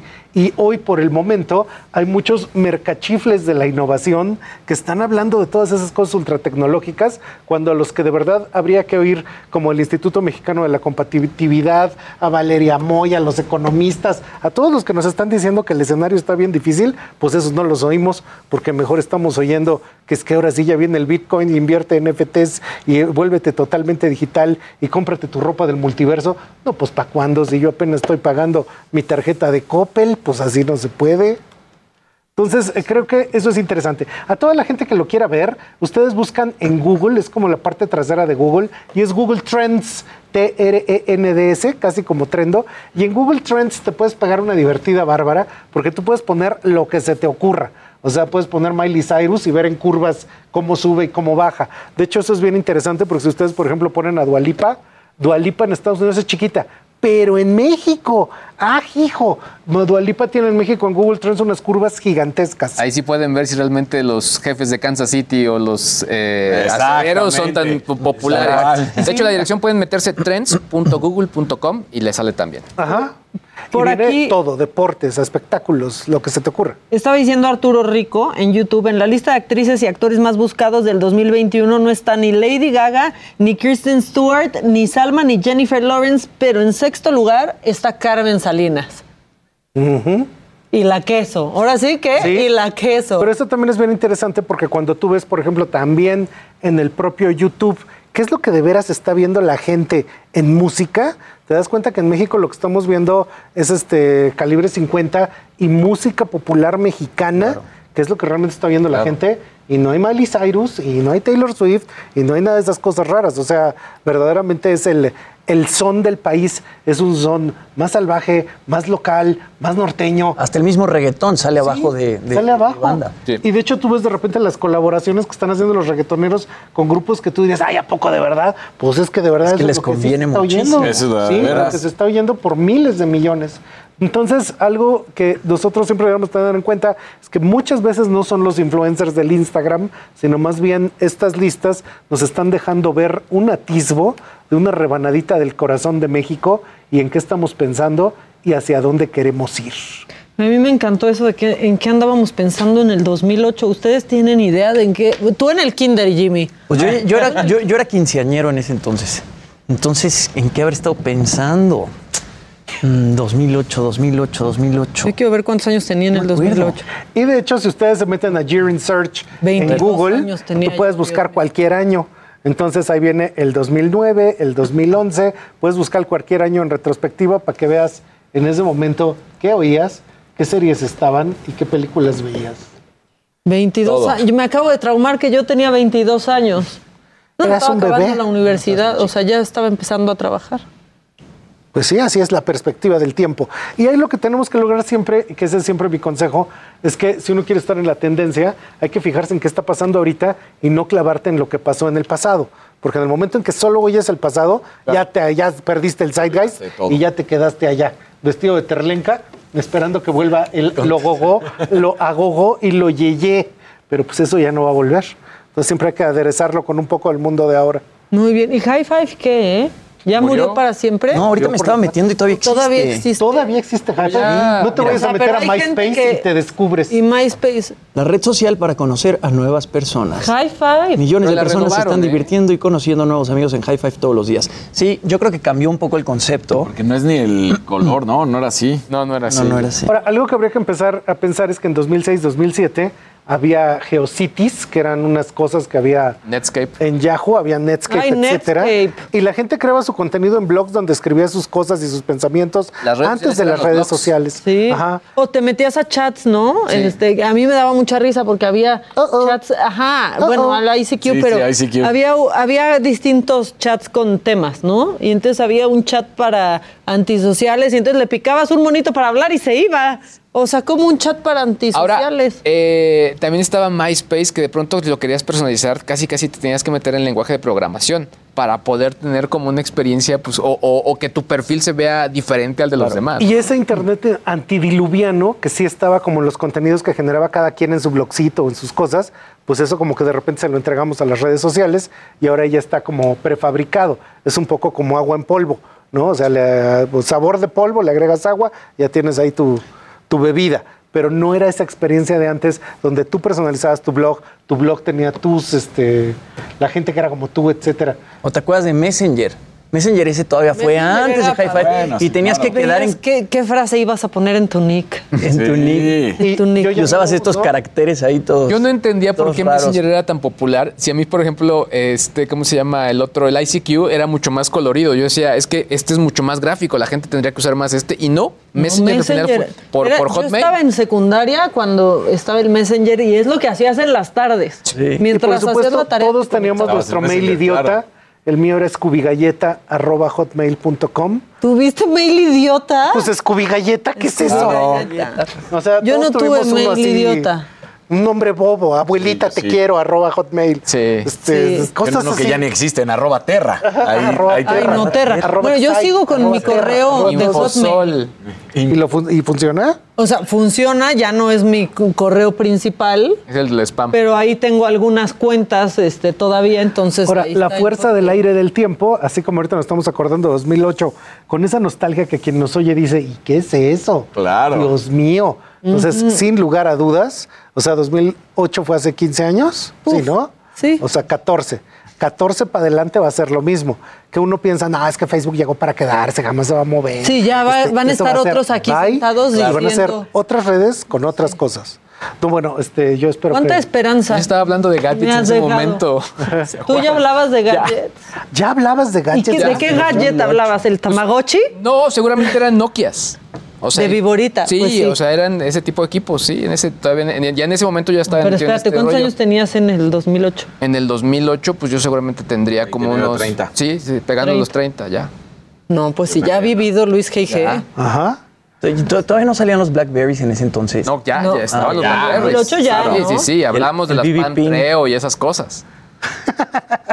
Y de las Palm, ¿no? Que seguramente. ¿Y el Nextel era como una novedad? No, Nextel estaba ahí, de hecho era también muy, muy importante. Yo alguna vez le dije al de Nextel, ¿por qué no le quitan el sonidito a los Nexteles? Se me hace muy molesto. Dijo, ¿qué pasó? Es la marca. Se enojó. Y era padrísimo traer Nextel. Sí, era lo más fresa que podías. Sí, exacto. muy aspiracional. Era muy mi rey. Yo traigo Nextel. Que para, a ver, la gente que está oyendo que no va a entender, era una cosa que era un celular con radio. Exacto. Entonces, si tú quieres hablar por radio, era el sonidito ese y te sonaba como de walkie-talkie. Ajá. ¿Qué onda, Pops? ¿Qué lo fiesta? Que sí era muy bueno, por ejemplo, porque yo en el 2010, 11 me fui a vivir a Nueva York a estudiar y con Nextel. No pagabas. No pagaba lo mismo. O sea, me llevé mi Nextel de México y podía estar en radio con mis papás todo el tiempo. Y en ese entonces era carísimo tener internet en el celular si era tu celular mexicano o estar llamando. Un ojo Ahorita ya no, pero el Nextel era buenísimo. En ese momento mis coberturas eran llegar a la primera tienda de celulares que, hubiera para comprar un, un chip. De ahí. Claro para que no me saliera Claro. claro. Ay, Dios mío, pues qué pues padre. Así eres de recuerdos. Este, ahorita en Trendo estamos dando cursos de interiorismo, de tendencia de interiorismo, de tendencias en general y todo lo que son siempre nuestros cursos de dirección de arte y demás en trendo.mx. Síganme en todas las redes, Trendo México. Si necesitan investigación de mercados, ahí vamos para ustedes, para saber en qué está pensando la gente de a de veras, no en cosas raras de, Wired Magazine, sino en lo que de veras piensa aquí la gente. el kilo de tortillas y el kilo de tomate. Sí estamos pensando en algo, aunque no parezca. Vamos a corte y ya volvemos y viene Ilan Katz porque es martes de Ilegal y vamos a hablar de la tenencia. Continúa escuchando Me lo dijo Adela con Adela Micha. Regresamos después de un corte. Heraldo Radio, la HCL se comparte, se ve y ahora también se escucha.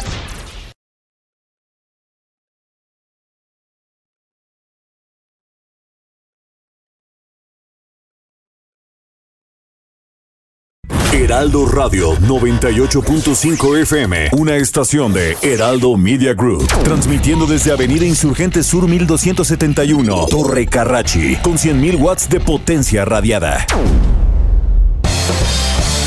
Regresamos con más de Me lo dijo Adela por Heraldo Radio. En Soriana, rosca de reyes tradicional grande a 199 pesos. Litro de leche al pura o Santa Clara, entera, semi, lacto deslactosada a 14.90 con 50 puntos. Y chocolates de mesa lleva el segundo al 50% de descuento. Soriana, la de todos los mexicanos. A enero 6 aplica restricciones, válido en Hiper y Super.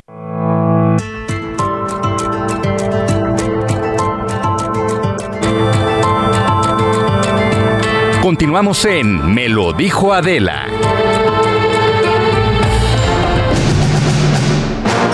Ah, sí.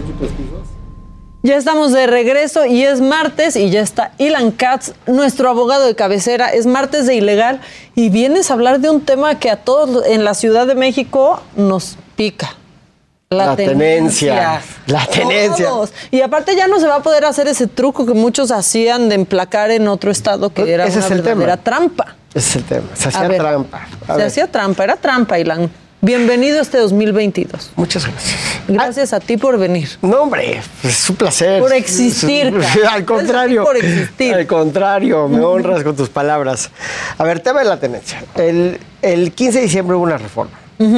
Lo que decía la reforma es que los coches que de las personas que viven en Ciudad de México, pero que están emplacados en otro lugar, le estoy platicando la reforma en términos muy rústicos, ¿eh? A grandes rasgos. A grandes rasgos. Va a tener, aparte de que se les va a imponer la tenencia, que la van a tener que pagar de todas formas, se les va a imponer una multa. O sea, no es una multa de más o menos 900 pesos. Es una multa chiquita. Pero no es que van a pagar la multa en vez de... O sea, porque no es, una, no es una multa de tránsito, no es una multa que te puede parar el policía e imponértela es una multa fiscal que te va a imponer la Secretaría de, Finanzas de la Ciudad de México y ya han estado llegando requerimientos, aparentemente según el reforma, muy amenazantes que te dicen que si no pagas la tenencia te van a demandar y te van a denunciar penalmente y vas a acabar en la cárcel y te por van a la tenencia. por la tenencia.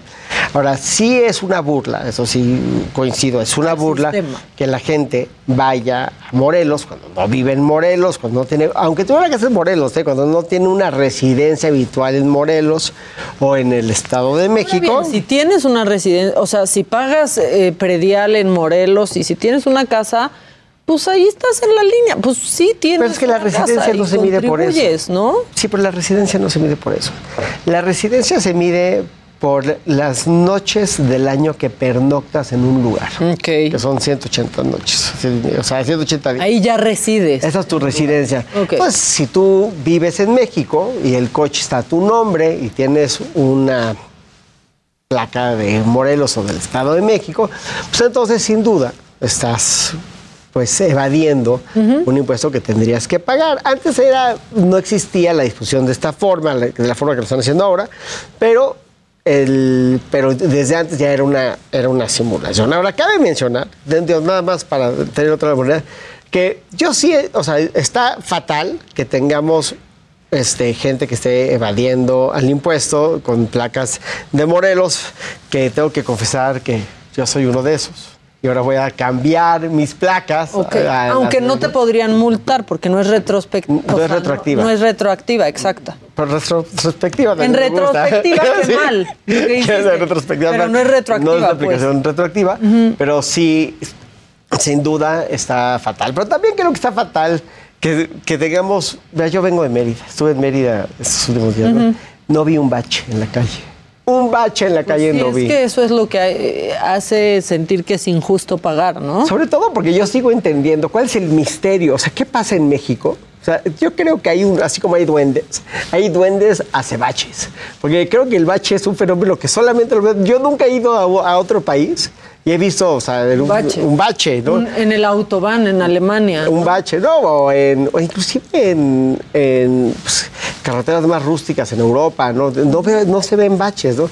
Y pues... el presidente tiene razón, nos preocupan mucho los baches, es la segunda preocupación Me preocupan los mexicanos. muchísimo los baches, porque aparte se ponchan las llantas y porque cambiar las llantas es muy es caro. Caro. Es carísimo. Y hacer que te lo pague alguna alcaldía o el gobierno de la Ciudad de México, porque ves que, que eso... Sí, es una monserga. Es, una, monserga, porque es tomarle foto al bache que generalmente, pues, eh, tómale foto al bache en periférico. Pero más allá de la friega que es el tema de los baches, yo diría, ¿por qué tenemos baches? Yo nada más veo dos razones. ¿Por qué? O sea, ahora sí que Juay de Rito, como diría López Dóriga, ¿por qué tenemos baches? Y son, en mi opinión, dos razones. O porque la calidad de ¿cómo se llama? del pavimento ¿no? simplemente es inferior a la que se debe de contratar porque se están, o pues robando la lana o, gato por liebre. No, no, no, es un tema de mantenimiento. Yo creo que si estuviera de calidad la mezcla, no habrían baches. No, no, habría por qué tener baches, pero como no es de calidad, pues empiezan las lluvias y quizás un, un, despapalle. Y la otra es que, pues, por más caro que sea, de ser más fácil poner concreto de una vez por todas en vez de andar parchando los baches. Lo que pasa es que hay un interés perverso para seguir parchando baches. Porque aparte las parchadas de los baches están peor. nada más van quedando todas las calles, este, ¿no? Así es. Es como arreglarle la cara a Michael Jackson. Eh, Todo lo que hacen después, después queda peor. No hay nada que pueda hacer el hoyo. Exacto. el hoyo, ¿no? Terrible, terrible. No queda planito. Así es. Pero pues creo que, que es una época, eh, todo este tema de la, de la tenencia me ha hecho reflexionar en que, de veras, si todos hiciéramos nuestra parte bien, pues este, este mundo sería otro, este país sería otro. Con el tema del Omicron, no sé si viste que hay una variante nueva que descubrieron hoy en Francia. decidió ignorar en Francia. En Francia, una que es, una variante que. Y la flurona también, ¿no? Que es tener COVID y, e influenza al mismo tiempo. No, tenemos que, documentar el optimismo. Exacto. Este que, cada quien se preocupe por hacer lo que le toca. Entonces, nosotros pagaremos este, la tendencia que nos corresponde y que los municipios y las ciudades y, y las autoridades competentes pavimenten bien las calles. hiciste algo muy valiente, Katz. ¿Qué? Aceptaste que tú eres parte del problema. Por supuesto, que esos que trae placas de Morelos. Pero es que es bien complicado traer placas de otro, o sea, que te saquen tus placas de otro estado porque no sabes ni la dirección que se puso. Luego, ¿vas a verificar? yo, yo, tengo casa. Ah, nosotros teníamos en ese momento pero ya no. una residencia que estábamos rentando porque con este, cuando cambié de coche, mi mamá estaba viviendo en, en Morelos. Y, o sea, no fue, no fue una simulación. Sí, no, de congestoria. Exacto, exacto, Pero la verificada, por ejemplo, es una friega, porque, tienes el coche que ir a Morelos. y tienes que ir a Morelos a verificar tu, coche, pero, entre otras pero sigue, pero sigue siendo, o sea, cuando piensas en el salario mínimo, sigue siendo una ganga ir a perder el día a Morelos versus pagar los miles de pesos que hay que pagar pues de la pero cuando piensas en el coche que te puedes comprar, y si piensas que ese es el impuesto que te toca, dices, bueno, por tener este coche... Pero yo creo que hay, hay impuestos que en mi muy humilde y personal opinión, hay impuestos que siento que son muy draconianos. La tenencia es uno de ellos. Que las Olimpiadas nos salieron carísimas. Pero aparte, después Calderón dijo 10 años y después se, lo, se lo mandamos a las entidades federativas para que ellos decidan a quién va. En el fondo, la tenencia es lo que dice eh, en su nombre, es un, un impuesto por el simple hecho de ser poseedor de un coche. Pues me parece que es absurdo. O sea, yo entiendo que se haga un impuesto sobre mis ingresos. Yo entiendo que se haga un impuesto inclusive al predial. Entiendo muchas cosas. Lo que no entiendo es un impuesto cuya razón sea ser poseedor, poseedor de un bien, este, pues mueble, ¿no? En este caso, un vehículo. Ya sabes lo que implica tener un coche. Pero ¿por qué? Pero ¿cuál es la razón de que te vayan a, a imponer un impuesto por ser dueño de un coche? Es como que te pongan un impuesto por ser dueño de un saco. ¿Por qué tendríamos que usar? Bueno, porque usas las calles, ¿no? Sí, pero. Porque usas las carreteras. Pero, para eso pago otros impuestos. Pues sí, es que te digo, es que es un laberinto. este tema es un laberinto. O sea, no, no, llegamos a ningún lado con esto. Y yo no sé ahora si la gente va a preferir esa multa. Pero, es que no es, no es, la multa ¿Es una y otra vez? No, no, ¿O qué? o sea, la multa es además de que tienes que pagar tu impuesto, tu actualización, todo y Sí, e, es que es eso. O sea, no es como que ibas a pagar tu multa y vas a seguir con tus placas de Morelos. No, no, te van a decir, oye, este coche es un coche que ha estado en la Ciudad de México, lo cual es muy fácil de determinar, porque pues, si tu domicilio fiscal, si tu residencia habitual, todo es en Ciudad de México, tienes un coche a tu nombre y ese coche está emplacado en Morelos o en el Estado de México, lo que te van a decir es, oye, pues debes el impuesto. El hecho de estar en. De, que tú digas de que ese coche tiene placas de Morelos no hace que el coche sea de facto de Morelos, ¿no? Y lo, tienen legisladores, el empresario más exitoso. o sea, la verdad es que es mucha gente. Pues lo que pasa es que era una cuestión que era pues socialmente aceptada y que aparte era una, una solución para pagar una estrategia fiscal, pero al final del día... un hack, ¿no? Al sistema. De ganas, pero, eso ya se acabó. Hay que pagar la tenencia, hay que reemplacar los coches que están en, este, si tu residencia es en México, hay que hacer el cambio y hay que empezar por cumplir bien. Y la verdad es que cuando la ciudadanía cumple, le podemos exigir a las autoridades que cumplan. Yo lo que creo es que el primer paso para exigir que la autoridad cumpla con sus labores de forma pues coherente y honesta es siendo congruentes y honestos como ciudadanos. Y ya llegó el momento de hacerlo. Pues sí, la verdad es que sí, ¿no? yo entiendo que la Ciudad de México tiene veintitantos millones de habitantes que entran y salen este, habitualmente en la ciudad, porque la población es de ocho. este, la sí, sí, son más de 20. Eh, yo todo eso lo entiendo perfectamente bien, pero este, ahora que estuve en Mérida, te digo, veía yo la cómo tenían en general las calles y lo ordenado que estaba. Yo, pues de verdad es que en México sí se puede. O sea, entiendo que Mérida tiene un millón de habitantes y que es una ciudad muy distinta, pero... Sí, pequeñita, pero... Pero es un ejemplo de que en este país sí se puede. Y también me hace pensar que no tenemos por qué estar todos en la ciudad. ahora que estaba hablando Gus de esto, decía de que la gente se va y que hacer home Descentralizarnos tantito, ¿no? Es, este fenómeno del COVID, de que la gente se ha ido moviendo, o sea, yo creo que es una súper solución para que la gente, primero, haga que su dinero rinda más, porque pues obviamente con lo que una persona se compra un departamento chico en la Ciudad de México, se puede comprar una casa de muy buen tamaño en provincia. Sí, en cualquier otra ciudad de la República. Pero me encontré un amigo que estaba en Mérida este, hace mucho tiempo y me decía que estaba feliz, me decía, es que cuando, cuando me preguntan si estoy feliz, pienso en el tráfico, en cuando llego a la Ciudad de México, en trasladarme del aeropuerto a mis juntas, y, lo único que quiero es ya regresar, ¿no? Entonces, pues también es un momento para replantearnos este, si estamos... Hay, hay, un artículo en el Times muy bueno, una, columna recurrente, no sé, pero es un artículo recurrente, que, eh, que, se llama No es demasiado tarde. Entonces dice, no es demasiado tarde para mudarse a Italia, no es demasiado tarde para volverse a enamorar, no es demasiado tarde, ¿no? Y yo lo que digo es, bueno, no es demasiado tarde. No es demasiado tarde para vivir la vida que queremos vivir, pero sin duda es un buen momento para, para reflexionar en cómo queremos pasar nuestros días. Bueno, y para así hacerla bien, o sea, tratar de hacer las cosas, las cosas bien. De la mejor forma. Ahora, con los coches también nos la deberían de poner más fácil. O sea, debería de haber más incentivos fiscales, por ejemplo, con los autos eléctricos. Porque hoy sigue siendo, y no pagar tenencia, pues, pero sigue siendo súper caro comprar un auto eléctrico en nuestro país y las armadoras sí hacen una chambota, Ilan, de arrastrar el lápiz, ¿no?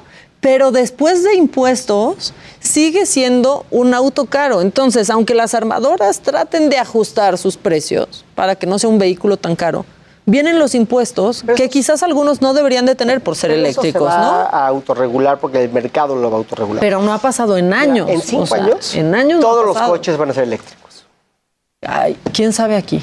No, no, no, yo creo que, o sea, esa es una tendencia natural, porque los coches que se hacen en México se venden en todo el mundo. O sea, México hace coches en la planta de BMW y de Volkswagen para venderle a todo el mundo. Está Ford y está Nissan. O sea, somos una parte del mercado mundial y la tendencia es hacia lo eléctrico. Lo que pasa es que México va en sentido contrario con el tema de las energías renovables, pero la tendencia está ahí y no va a cambiar. O sea, mira, a, mí los Teslas no me gustan. Yo siempre que veo un Tesla digo, sí, están feos. Con todo respeto. Están feos.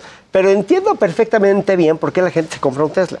O sea, entiendo perfectamente bien que no ir a, o sea, tener un coche inteligente que resuelve muchísimas cosas, que no ir a la, a la gas es un super paro, que, tener o sea, cargarlo con la pila se acabó. O sea, y aparte son coches más rápidos, más eficientes y mejor hechos. Es la realidad. Entonces, sea lo que sea. Va que tener en México hoy es súper difícil porque las estaciones de recarga que estaban instaladas, eh, que hizo Nissan y después algunas otras armadoras que son homologadas, de hecho, Tesla es la única que no está homologada. O sea, todos los otros cargadores que ustedes encuentren, si tienen un coche este, que no sea Tesla, lo pueden cargar. La mitad de esos cargadores en la Ciudad de México no sirven. Todavía. O sea, no, no ha jalado. Esa es la verdad, porque faltan incentivos, porque hoy no puedes agarrar la carretera en un eléctrico con la seguridad de, que, vas, a tener una estación de recarga. Pero hay, coches que son híbridos, que van a tener, mm, que todavía le echas gas. ahí está la manera en la que las armadoras le dieron un poco la vuelta a esto, porque hoy hay vehículos de, de lujo, ¿no? de gama alta, que son semi-híbridos, que la verdad la parte híbrida es diminuta, y sirve en gran medida para que no pagues tenencia. Imagínate, Solamente, ¿eh? no se refleja en el rendimiento del coche. Pero velo más allá de eso. Imagínate una ciudad donde todos los coches fueran eléctricos, los camiones fueran eléctricos. Ayer que estábamos llegando a la Ciudad de México, veíamos la nata de la contaminación, no lo podíamos creer En una ciudad como esta, donde la contaminación es un tema de, de veras, o sea, sí es un tema... es una nata que te recibe ahí. Es un verdadero problema, o sea, las contingencias ambientales son serias por la inversión térmica, por todo lo que hacemos. Es una ciudad que debería de, de, de imponer que todos los coches nuevos que se vendan desde 2023 o 2024, 2026 sean híbridos, que, los, que el coche de, de cierto precio, sobre todo para, para arriba, de combustión interna 100% debería ya de ser un, este, un pero no producto mucha emoción esas cosas. Todavía. ¿No? Todavía. Esa es la verdad. Pero es una, pero es una tendencia que va a tener Aquí que llegar. andamos presumiendo refinerías, Cats. En eso vamos en, sentido contrario, pero también yo siempre, cuando la gente se queja de esas cosas, yo siempre cito a Obama. Obama decía, el progreso es un zigzag.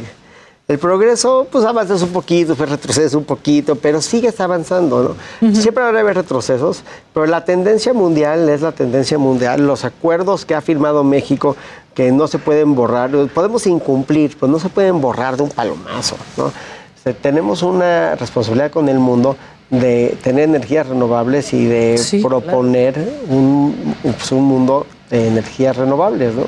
Y sí cambiarnos el chip, eso que decías de la nata, o sea, el primero, ¿tú amaneciste acá el primero de enero? No. no. Bueno, una calidad del aire por los, por los cohetes, por los fuegos artificiales, y por ahí leí algo que decía, la pirotecnia perjudica a perros, gatos, aves, personas neurodivergentes, niños pequeños la pirotecnia favorece a una persona a la que le hace, a la que le da risa que las cosas hagan pum. Es que no entienden ni eso. ¿No? O sea, de verdad tenemos que empezar por, por ahí, Cats. Sí, pero, pero los cambios son de conciencia. Pues son cambios de conciencia. Hablando de eso, no sé si viste la serie nueva esa de Gael en HBO que ayer la vi, que de hecho Disclaimer, mi hermano Mauri es Vi productor. Que una foto. Es productor. Está no buena. Buenísima. ¿De qué se trata? Es un libro, eh, o sea, es, sobre este libro que se llama Station Eleven, que es un mundo pospandémico, que es decir, que el mundo prácticamente se acaba por una enfermedad tipo COVID. ¿no? O sea, una gripa. Y entonces es como los el, el, día del COVID, después, 20 años después de una niña que la rescatan y que se une a un grupo de actores que van dando vueltas en este mundo pospandémico a poner obras de Shakespeare. Y realmente es este. Está, hermosa la serie. Me eché ayer tres, tres capítulos. ¿Documenta el optimismo un poquito? Sí, es, eh, digo, es, hermosa y está triste, y es triste porque pues, al final del día es, este, es esta oda al humano, ¿no? Al, a la resiliencia humana. Pero una de las cosas que, que, siempre se van a preguntar, que en 50 años, en 80 años, cuando la gente no va a poder ir a su departamento de Miami porque Miami va a estar bajo, o sea, bajo el agua, porque el mundo no va a existir. Sí, porque van a decir, hay miles y miles y miles y miles de documentos que dicen que estos cuates ya sabían hacia dónde iba esto, de que un día iba a ser irreversible, ¿no? O sea, sí tenemos una responsabilidad con el planeta que nos prestaron nuestros antecesores para entregárselos a nuestros hijos. Ok, ¿y en dónde está en HBO Max? HBO Max, está buenísima, Station Eleven. Bueno, pues hay que ver Station Eleven. Ya, la gente está súper enganchada de cómo vamos a estar en los autos eléctricos si no alcanza ni para comprar uno viejito. Sí, pero también el transporte público en esta, en esta ciudad tiene que ser de mayor calidad. Pero, pero también digo... Oye, vas junto a un camión y huele a gas porque son camiones reconvertidos, hechos a gas, ¿no? Este, y la gente pues, gas no gasolina, gas, a gas, a gas, de estufa. A gas, huele a gas. y yo volteas y ves a la gente dormida y dices, ¿está dormido porque se cansó o está intoxicado por el gas? de verdad, los camiones se van ahí cayendo y destartalando y la gente va insegura. Sí, es terrible, pero es, es el tema de que todo está estamos todos aquí concentrados. ¿no? También una solución es movernos a un lugar donde el transporte es mucho más sencillo, donde movilizarnos es más sencillo. Y con buen internet y buen aire acondicionado, pues uno puede vivir donde sea, ¿no? Pues sí, y oye, ¿y acá están diciendo, ok, ahora falta que en la Ciudad de México se emitan las placas. Esa fue otra durante la pandemia. Llevan dos años de no haber placas. Sí, pero... Pues buena suerte con sacar tus placas ahora de la Ciudad de México, Katz. Tratando de hacer cosas, es que es esa, tratando de hacer las cosas bien, nos la van poniendo bien difícil. Ni Kafka. Ya ni Kafka. ¿Andamos hoy? ni Kafka.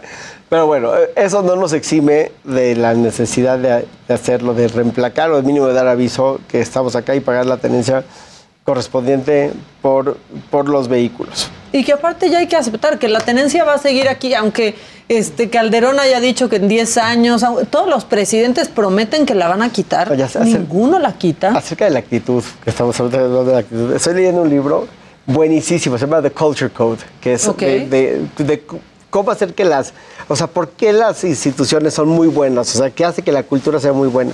Lo estoy empezando. Entonces hablaba de este experimento, dice que hay, hay tres tipos de personalidades que, que, aparte no es una más que otra, ¿no? sino que por igual destruyen o contaminan las, la cultura donde estás, ¿no? Ok. Una es, pues, una es el, ¿cómo se dice? E, el ojete, ¿no? El cuate que llega y es súper mala onda con todos y a todo el mundo lo trata mal. Y ese destruye la cultura de cualquier lugar, ¿no? la segunda es el huevón. ¿no? El cuate que no quiere hacer nada. ese hace que todo el mundo piense que no es importante lo que están haciendo, entonces todo el mundo baja su nivel. Su rendimiento. Su rendimiento ¿no? Porque te da para abajo ese brother. Y el último es, el, es el pesimista. El pesimista es lo peor. O sea, el pesimista agarra y hace que todo el mundo diga, no, esto pues ya para, ¿Para qué. Me esfuerzo si de todos modos no. Todos nos vamos a morir, la vida no vale nada, no, esto apesta. O sea, la gente. Entonces, pues, también nuestra actitud es lo que hace que la cultura sea mejor. Y en cualquier sociedad donde las cosas funcionan, en cualquiera, lo que ves es un compromiso cívico, pues muy importante conocer que las cosas funcionen, funcionen de una mejor manera. La verdad es que vivimos en una, en una ciudad y en un país donde el, la desigualdad y la justicia social, todos estos temas a los que regresamos constantemente, se hacen que la gente piense que el, que, el juego está amañado. Y tenemos que empezar por decirles que el juego puede ser que esté amañado, pero que si nosotros hacemos lo que nos toca, las cosas van a cambiar. O sea, es un tema de vivir. Aunque sintamos que no. Aunque sintamos que no. Es, o sea, decía Gandhi que tú tienes que ser el cambio que quieres en el mundo, ¿no? Si quieres un mundo más justo, pues sé más justo. Si quieres ser, si quieres un mundo más bello, pues sé más bello, ¿no? Si quieres, o sea, tú tienes que ser lo que quieres que sea el mundo. Empecemos con una buena actitud y que las cosas salgan bien, ¿no? Y sí, y tratemos de dejar, no tratemos, dejemos de darle la vuelta completamente, este, ¿no? De hacer estas trampitas se van a comprar coche porque pudieron, qué bueno. Si viven en la Ciudad de México, sáquenle placas de la Ciudad de México. ¿No? O sea, así, vivan en el estado que vivan, ¿no? O cámbiense de estado. o cámbiense de estado, que ya somos este, muchos, muchos acá. Oigan, ya casi nos vamos, pero ya que recomendaste tú esta de HBO Max, también está Death to 2021 este, en Netflix. Ya existió Death to 2020 este, el año pasado y ahora ya está disponible en Netflix esta. Y es un documental fársico de las cosas que han pasado pues este año que se acaba de ir. Es buenísimo con Hugh Grant entre otros actores. Está muy bueno. A ti te va a dar mucha risa. Está en Netflix. Y este pues parece broma pero es anécdota. Todos son hechos reales. Muchas gracias Ilan Katz hasta el próximo martes. Nosotros nos vemos y escuchamos mañana, ya lo saben, a las 9 a través del Heraldo Televisión y a partir de las 10 de la mañana a través también de la señal del Heraldo Radio. Yo soy Maca Carriedo y a nombre de Adela Micha, pues les agradezco que nos estén acompañando hoy y siempre.